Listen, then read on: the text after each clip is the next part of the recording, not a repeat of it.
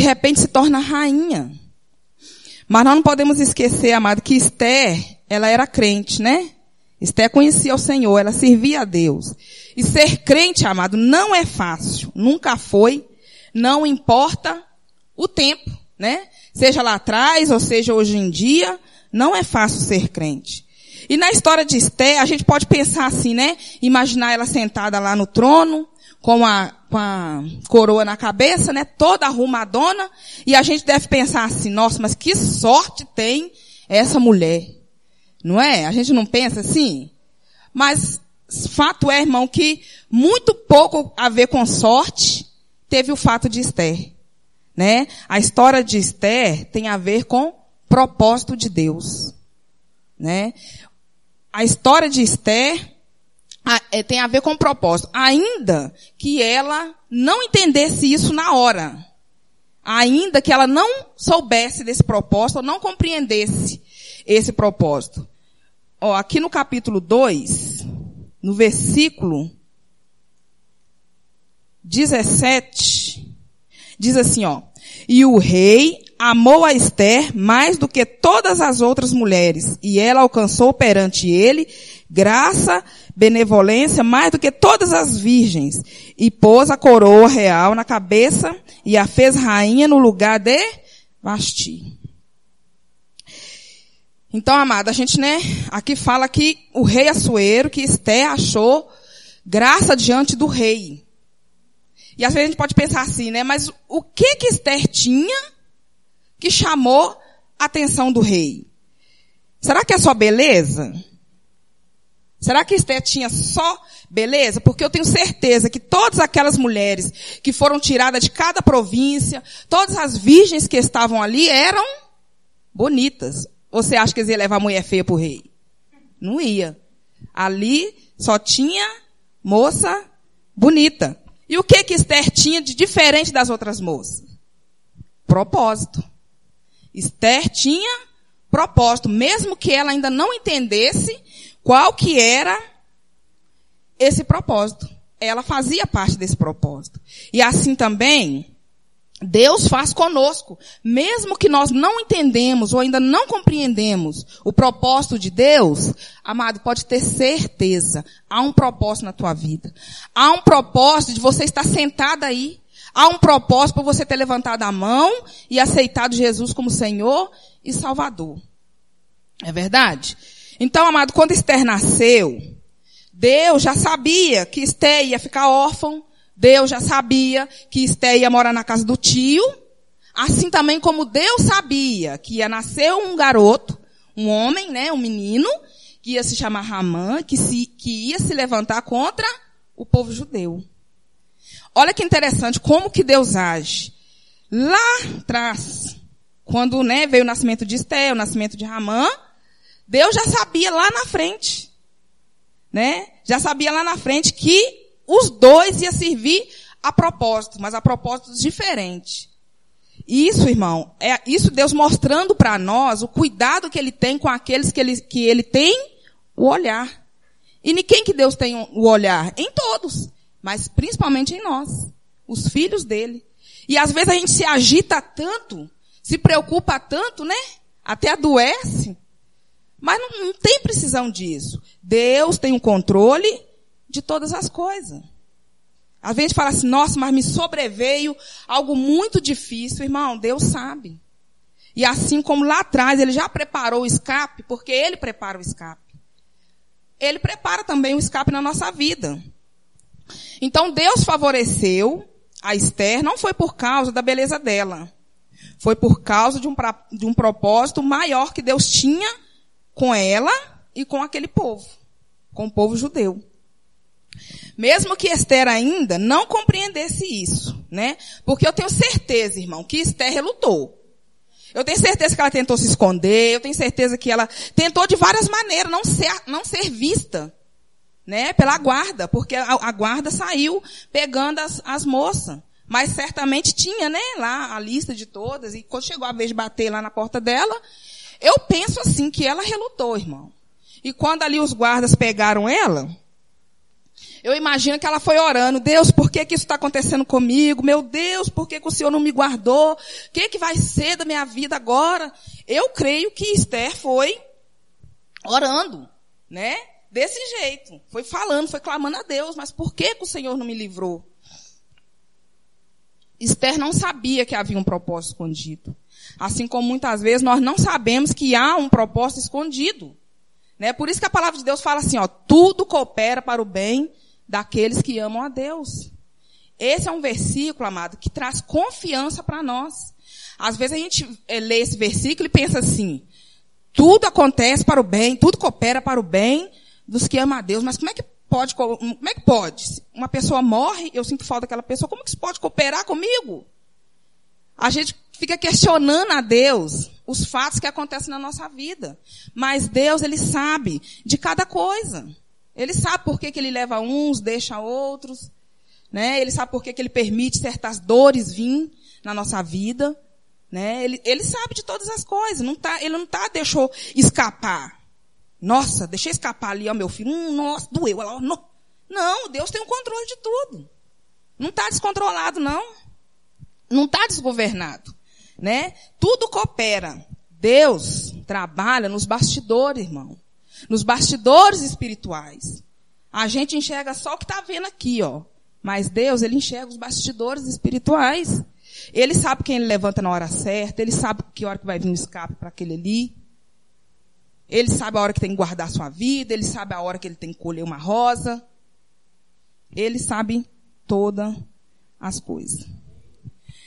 Então, amado, quando Israel foi levado cativo, antes mesmo daquele povo clamar por libertação, antes mesmo de Hamã tramar ali aquele plano, Deus já sabia. E Deus já tinha olhado e já tinha escolhido Esther. Falou, vai ser ela que eu vou usar para poder cumprir o meu propósito. E Deus escondeu Esther até aquele momento de ir para o palácio, né? E Deus faz assim na nossa vida também, amado. Deus nos esconde. Até chegar o dia dele falar, agora é o dia de eu usar a minha filha. Hoje é o dia de eu usar o meu filho. Né? Tudo tem um tempo preparado por Deus. E às vezes a situação vem e nos toma de surpresa. Né? A gente fica entristecido. É porque a gente costuma olhar, amado, só para a circunstância ali do momento. Mas é difícil mesmo. Não é difícil? Às vezes, quando acontece algo na nossa vida, a gente tem a mania de olhar só ali, ó, para aquilo ali que está acontecendo. Né? A gente não entende por quê. A gente começa a questionar a Deus, mas por que que eu adoeci? Oh, Deus, mas por que que eu perdi fulano? Oh, a gente não entende. Né? A gente fica questionando a Deus, mas Deus tem um propósito em tudo. Tem um propósito em tudo. Então, Esther, apesar de ter lutado, orado, né? E, oh, Deus me dá o livramento. Aí nós podemos pensar assim, nossa, mas Esther também é boba, né? Como que ela sai indo lá pro palácio? Indo para aquele palácio maravilhoso, comer do bom e do melhor, e tá relutando por quê? Ó, nós, que somos as mulheres aqui da atualidade, a gente tem um pouco de dificuldade de imaginar naquela época. Né? Porque olha para você ver, cada moça daquela, elas eram virgens. E a mulher lá naquele tempo, gente, a vida delas não era fácil. Não era fácil. A mulher, ela era assim, tinha uma vida assim, como é que eu vou explicar? Por exemplo, uma moça virgem, a virgindade dela era o dote dela. Tinha o dote financeiro e tinha a virgindade. Era uma exigência para ela se casar, né? Faziam-se trocas, tipo, arranjos de casamento e a moça tinha que ser virgem. Era o dote dela. Então, imagina o rei reunir aquele monte de mulheres e levar para o palácio. O rei ia escolher. Imagina o desespero daquelas moças. Eu tenho certeza que todas elas tinham um plano. Tinham um projeto, um sonho. Sonho de se casar, né? Tinha sonhos ali. Talvez já estava prometida até para outro. Não é? Elas não deveriam ter os sonhos e planos dela? Aí, de repente, vem ali o rei e junta aquele monte de mulheres, leva tudo pro palácio. E aí, como é que ficam meus sonhos? Como é que ficam os meus planos? Como é que fica o meu dote? Imagina o desespero de Esther na hora. Ia ter pensado, meu Deus, Deus não me ama. O que que eu vou fazer? Como é que eu vou fazer? Porque cada uma delas, amado, tinha a sua vida. E eu imagino Esther lá, né, passando por toda aquela preparação e preocupada, né, porque se aquelas mulheres saíssem dali sem aquele dote, o que ia ser delas? Uma mulher naquela época, quando perdia sua virgindade, era muito complicado para elas. Elas não achavam casamento. Ela não achava quem assumisse ela, não é igual hoje. Elas não achavam. Elas podiam até perder o dote financeiro, mas se ela perdesse o dote da virgindade, o bicho pegava pro lado delas. Era complicado. Então, assim, eu imagino como que foi a situação de Esther ali naquele palácio. A preocupação dela, né, sempre orando.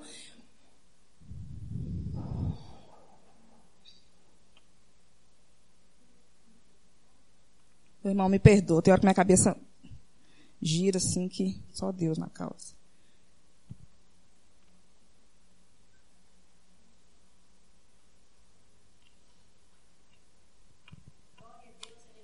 Glória a Deus, aleluia. Então, irmão, Esther estava ali no palácio, e eu imagino o desespero dela, pensando, vai chegar um tempo em que o rei vai mandar chamar uma por uma. E você, né? A situação era complicada, irmão. Claro que o rei não sentava elas num banco e ficava lá olhando para a cara delas a noite toda, né? Não era isso que acontecia lá. Elas perdiam aquele dote. E aí, se o rei não agradasse delas, a palavra que fala, que ele mandava elas para segunda casa do rei. Elas viravam concubinas. Olha que situação complicada para Esther. Deve que ela ficava coçando atrás da orelha e pensando, se eu, né? O que vai acontecer comigo? Normal, irmão. A gente não tem essas preocupações também? Né? A gente, meu Deus, o que eu vou fazer? E agora, meu Deus, sempre com aquela preocupação. Mas Deus tinha o olhar fixo em Esther e no propósito, mesmo que ela não soubesse. Então, aquelas moças, amadas, se ela não passasse no teste, se não agradasse o rei, elas iam para uma segunda casa. E aí elas viravam concubinas. Principalmente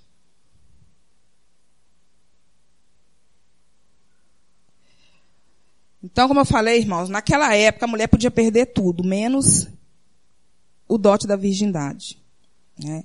E às vezes você pode pensar assim, ah, não, mas mesmo assim elas vão morar lá no palácio, elas vão morar na segunda casa do rei. Ô, irmãos, me perdoa.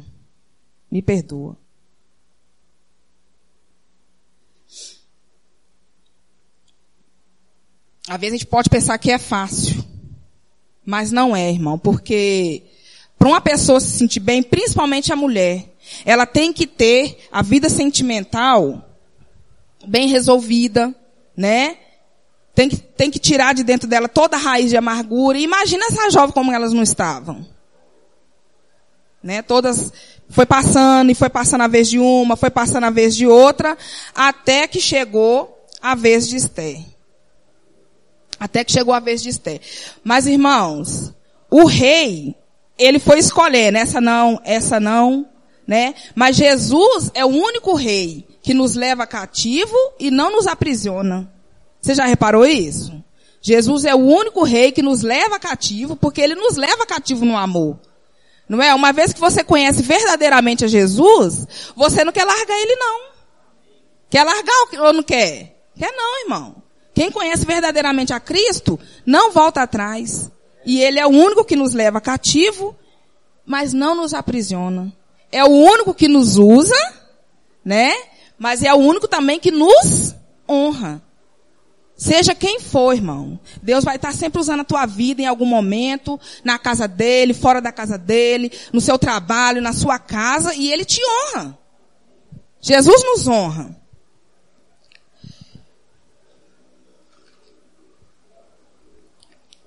Glória a Deus. Aleluias. Eu creio, irmão, que Deus, ele tem um propósito em tudo que acontece na minha vida e na sua vida também. Tudo que acontece na nossa vida é programado por Deus. Então, amado, Esther não foi escolhida por causa da sua beleza, apesar de que ela era linda, né? Mas foi por causa do propósito que Deus tinha na vida dele. Eu vou mostrar isso aqui, ó. Lá no capítulo 2, no versículo 8 e 9, diz assim, ó. Sucedeu, pois, que divulgando-se a mandado do rei e a sua lei, e ajuntando-se muitas moças na fortaleza de Suzã, debaixo da mão de Hegai, também levaram Esther à casa do rei, abaixo da mão de Hegai, guardas das mulheres. E a moça pareceu formosa aos seus olhos e alcançou graça perante ele, pelo que apressou a dar-lhe os seus enfeites e os seus alinhamentos, como também em lhe dar 7 moças de respeito da casa do rei, e a fez passar com as suas moças ao melhor lugar da casa das mulheres. Olha para você ver. Aí a gente, fica imaginando como que foi a cena. Eu vou começar a imaginar aqui, irmãos, não está escrito não, mas eu imagino assim, porque a gente percebe isso na vida, no nosso dia a dia. Eu imagino que Hegai, que é o eunuco, ele deitou certa noite para dormir, e aí de noite Deus manda um sonho para ele. No sonho Deus mostra uma mulher para ele. Isso não está na Bíblia, eu estou dizendo que eu estou imaginando, porque isso acontece de verdade. Ele viu uma mulher, uma moça. Passa-se os dias, a rainha Vasti é expulsa do reino e de repente o rei quer uma nova rainha. Ele diz, traz lá as moças. E de repente, quando Esther chega ali no palácio, no meio daquele monte de moça, quem Hegai vê? A moça dos sonhos. Ele pensa, tem alguma coisa aí, vou favorecer essa moça. Esta moça tem algo especial, essa moça tem algo diferente. Irmão, isso acontece. Deus, ele, como é que eu vou dizer? Ele mexe nas coisas do nosso dia a dia para nos favorecer. Sempre. Às vezes você pode falar assim, nossa, foi sorte a minha eu conseguir esse emprego. Não foi não, irmão. Deus te favoreceu. Nossa, eu tive sorte de ser atendida pelo melhor médico. Não foi sorte não, irmão. Foi Deus que te favoreceu. Gente, eu consegui uma bolsa na melhor faculdade. Foi sorte demais. Não. Foi nosso Pai, foi Deus que te favoreceu. E é assim que Ele faz. Ele nos favorece. Em uma coisinha aqui, numa coisinha ali, mesmo que muitas vezes nós nem percebemos. Quantos livramentos Deus nos dá e nós não percebemos? Passa despercebido. Deus, Ele nos favorece o tempo todo. Então eu imagino que também foi assim na vida de Esther. Esther teve uma vantagem do eunuco, Então ali ele preparou as melhores vestes, ele preparou as melhores moças para poder educar Esther, porque não era só um banho de beleza, mas também era etiqueta que elas tinham que aprender para estar diante do rei. Então ele as melhores professoras, as melhores roupas, e eu tenho certeza que ele mesmo deu as melhores dicas para ela. Não é verdade? E aí Esther passou diante do rei, e o rei amou mais a Esther do que as outras. Deus favoreceu a Esther, e Deus também nos favorece. Ele cria circunstância para nos favorecer. Só que o problema, amado, é que muitas das vezes nós fazemos da maneira errada. Deus, ele move situações para nos favorecer. Só que o que acontece? Nós, em vez de... O que a gente quer fazer? A gente pega Deus e quer encaixar Deus no nosso propósito. Não, Deus, tem que ser assim, ó. Olha aqui, Deus. Eu quero que seja assim. Para quando eu apertar aqui, cair aqui dentro. A gente quer encaixar Deus no nosso plano, no nosso propósito. E é ao contrário, irmão. É Deus que nos encaixa no propósito dele. É nós que temos que estar à disposição. Não é assim? É por isso que muitas vezes as coisas não acontecem na nossa vida. Porque a gente quer ensinar Deus a fazer. A gente quer falar com Deus como que é para fazer. E é nós que temos que nos dispor. Deus, eis-me aqui. Eis-me aqui, Senhor. Me usa nos teus propósitos, nos teus caminhos. Deus, amado. Muitas das vezes as coisas acontecem na nossa vida que nos faz chorar, nos chateia, a gente não entende, mas é porque ele quer mudar as coisas de lugar. E você já reparou que o ser humano, ele só muda, infelizmente é na dor. Enquanto tá tudo bem, irmão, a gente não muda, a gente vai. Mas deixa acontecer uma coisinha errada se a gente já não começa a mudar o caminho de lugar. Não começa a mudar de direção, não começa a mudar a mentalidade. Então, muitas das vezes, Deus vai mudar algumas coisas de lugar. Então, amado, e nós temos que começar a aprender algo. Eu aprendi isso no domingo, no curso agora, que nós estamos fazendo. Né? Que nós temos que ser agentes de mudança. Eu amei falar isso, gente. Eu amei ouvir isso. Foi muito bom, né? E isso abriu a minha mente, né? Porque às vezes a gente fica só parado pensando no nosso próprio propósito. Não é assim? A gente fica só expondo para Deus o nosso propósito. Isso é errado, irmão? Não, não é. Não é errado, mas não é para isso, só para isso que Deus nos chamou. A gente quer mostrar para Deus só os nossos propósitos. Deus, eu. Oh, Deus, eu. Olha aqui, Deus, para mim, Deus, eu. E nós temos que nos enxergar como agentes de mudança. Esther foi agente de mudança. Por que que ela foi agente de mudança? Porque você já reparou que através da vida de uma mulher, Deus mudou toda uma nação? Deus salvou toda uma nação? E foi uma mulher. Mas também foi um homem que ia destruir toda uma nação.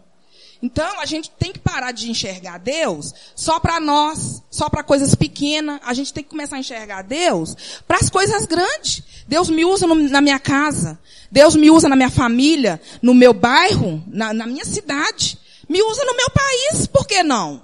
Deus não levantou um servo dele aí para governar o país? É um homem, né? Então, assim, a gente tem que ter essa visão, irmão, de pensar que nós somos agentes de mudança. Às vezes você vai pensar assim, não, mas eu sou só qualquer um aí na multidão. Não é não, irmão. Você tem algo precioso dentro de você, que é o poder de Deus. Você tem algo poderoso dentro de você, que é a presença do Espírito Santo. E isso faz toda a diferença aonde você vai. E é por isso que aonde a gente é perseguido, não é? É por causa disso, porque chama atenção. Né? A luz de Deus chama atenção. Então, nós precisamos ter essa mentalidade de pensar na nossa vida como servos, mas não só para a nossa vida, não só para os nossos próprios projetos e propósito. Porque Deus também, Ele enxerga, gente. Ele vê os nossos propósitos, né? A palavra de Deus diz assim, ó, que a gente agradar a Deus, né? Ele realiza os sonhos do nosso, que está no nosso coração. Ele é um pai bom, mas também Ele quer nos usar para coisas maiores. Né? Então vamos abrir a nossa mente para isso. Não vão ser só mais um sentado aí ou só mais um no meio da multidão, não, porque Deus chamou a cada um aqui para fazer a diferença. Basta a gente se dispor para isso.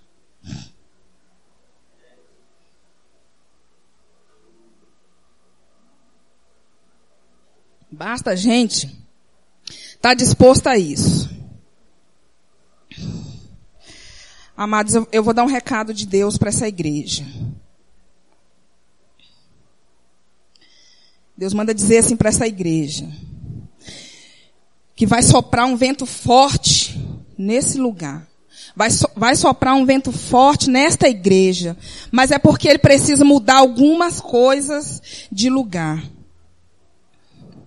Quem é vai deixar de ser. E quem não é vai passar a ser. Vai ter um tempo de pranto, um tempo de dor, mas também vai ser um tempo de milagre. Deus separou algumas pessoas aqui desta congregação. Uns para viver o milagre, porque ele prometeu. Outros vão contemplar o milagre, porque é necessário que a sua fé cresça. Outros vão só ouvir falar do milagre, porque não estará mais aqui. Mas não tenha medo, igreja. Não tenha medo. Amém? Glória a Deus. Aleluia. Então, amada, eu gostaria que você ficasse sobre seus pés e nós vamos fazer uma oração. Em nome de Jesus. Glória a Deus. Eu gostaria que você colocasse a mão assim no seu coração e que você orasse com fé comigo. Deus, em nome do teu filho Jesus, ó Pai, Eu te peço aqui nessa noite, Senhor, que os teus planos e que teus propósitos, teus desígnios se cumpram na vida de cada um, meu Pai, que aqui está. Pai, a tua palavra diz que o Senhor vai à frente, na nossa frente, como um fogo consumidor, ó Deus. Então eu te peço, vai à frente da vida de cada um dos teus filhos que aqui estão, Senhor. No poder do nome de Jesus, muda a situação, Senhor. Esta que veio com um pedido diante de ti, Senhor. Muda vidas aqui, Senhor. Muda a situação, ó Deus. Entra com uma intervenção divina, Senhor. Arranca, meu Pai, toda dificuldade, espíritos de lutas que tenha abatido, meu Pai, o ânimo de pessoas aqui agora. Sejam repreendidos pelo poder do nome de Jesus. Pai, em nome de Jesus. Tudo que esteja segurando, ó Deus, o instrumento de avanço desta igreja e de cada irmão que aqui está. Em nome de Jesus, que caia por terra agora, no poder do nome de Jesus. Toda ameaça espiritual, toda ameaça de morte, meu Deus, a esta igreja vai caindo por terra no poder do nome de Jesus. Pai, vai à frente e tira, meu Pai, todo empecilho, todo embaraço, todo espírito de esfriamento, ó Deus, de desânimo, ó Deus, que tem cercado os teus filhos, Senhor. Pai, eu sei porque o Senhor tem me mostrado nas madrugadas. Pai, vai repreendendo agora no poder do nome de Jesus, ó Pai. Tudo que tem confundido a mente dos teus filhos, que tem embaralhado a mente dos seus filhos, ó Deus. Em nome de Jesus. Pai, eu te peço.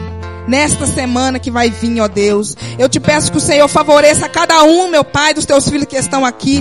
Cria situações, ó Deus, em cima dos projetos que cada um aqui tem, meu Deus, em nome de Jesus. Eu te peço, abra a mente de cada um deles. Toca na mente, toca no coração, ó Deus. Em nome de Jesus, que toda arma preparada, meu Deus, contra nossas vidas, caia por terra, não prevalecerá no poder do nome de Jesus. E nós já te agradecemos, ó Pai, por cada vida. Já te agradecemos, meu Pai, por cada bênção, por cada milagre. Nós já te agradecemos pelo grande milagre que o Senhor há de fazer aqui nesta igreja, ó Pai, no poder do nome de Jesus. Toca, meu Pai, prepara, levanta o pastor dessa igreja, toca nos obreiros, ó Deus, toca em cada diácono, em cada obreiro, meu Deus, porque eles vão precisar, ó Deus. Toca na estrutura, meu Pai, desta igreja, toca na estrutura de cada um, toca dentro dos lares, ó Pai, no poder do nome de Jesus. Levanta a tua igreja, traga um novo tempo, meu Deus, em nome de Jesus, e nós já te agradecemos, no poder do nome de Jesus, amém, amém, irmão, pode aplaudir o Senhor.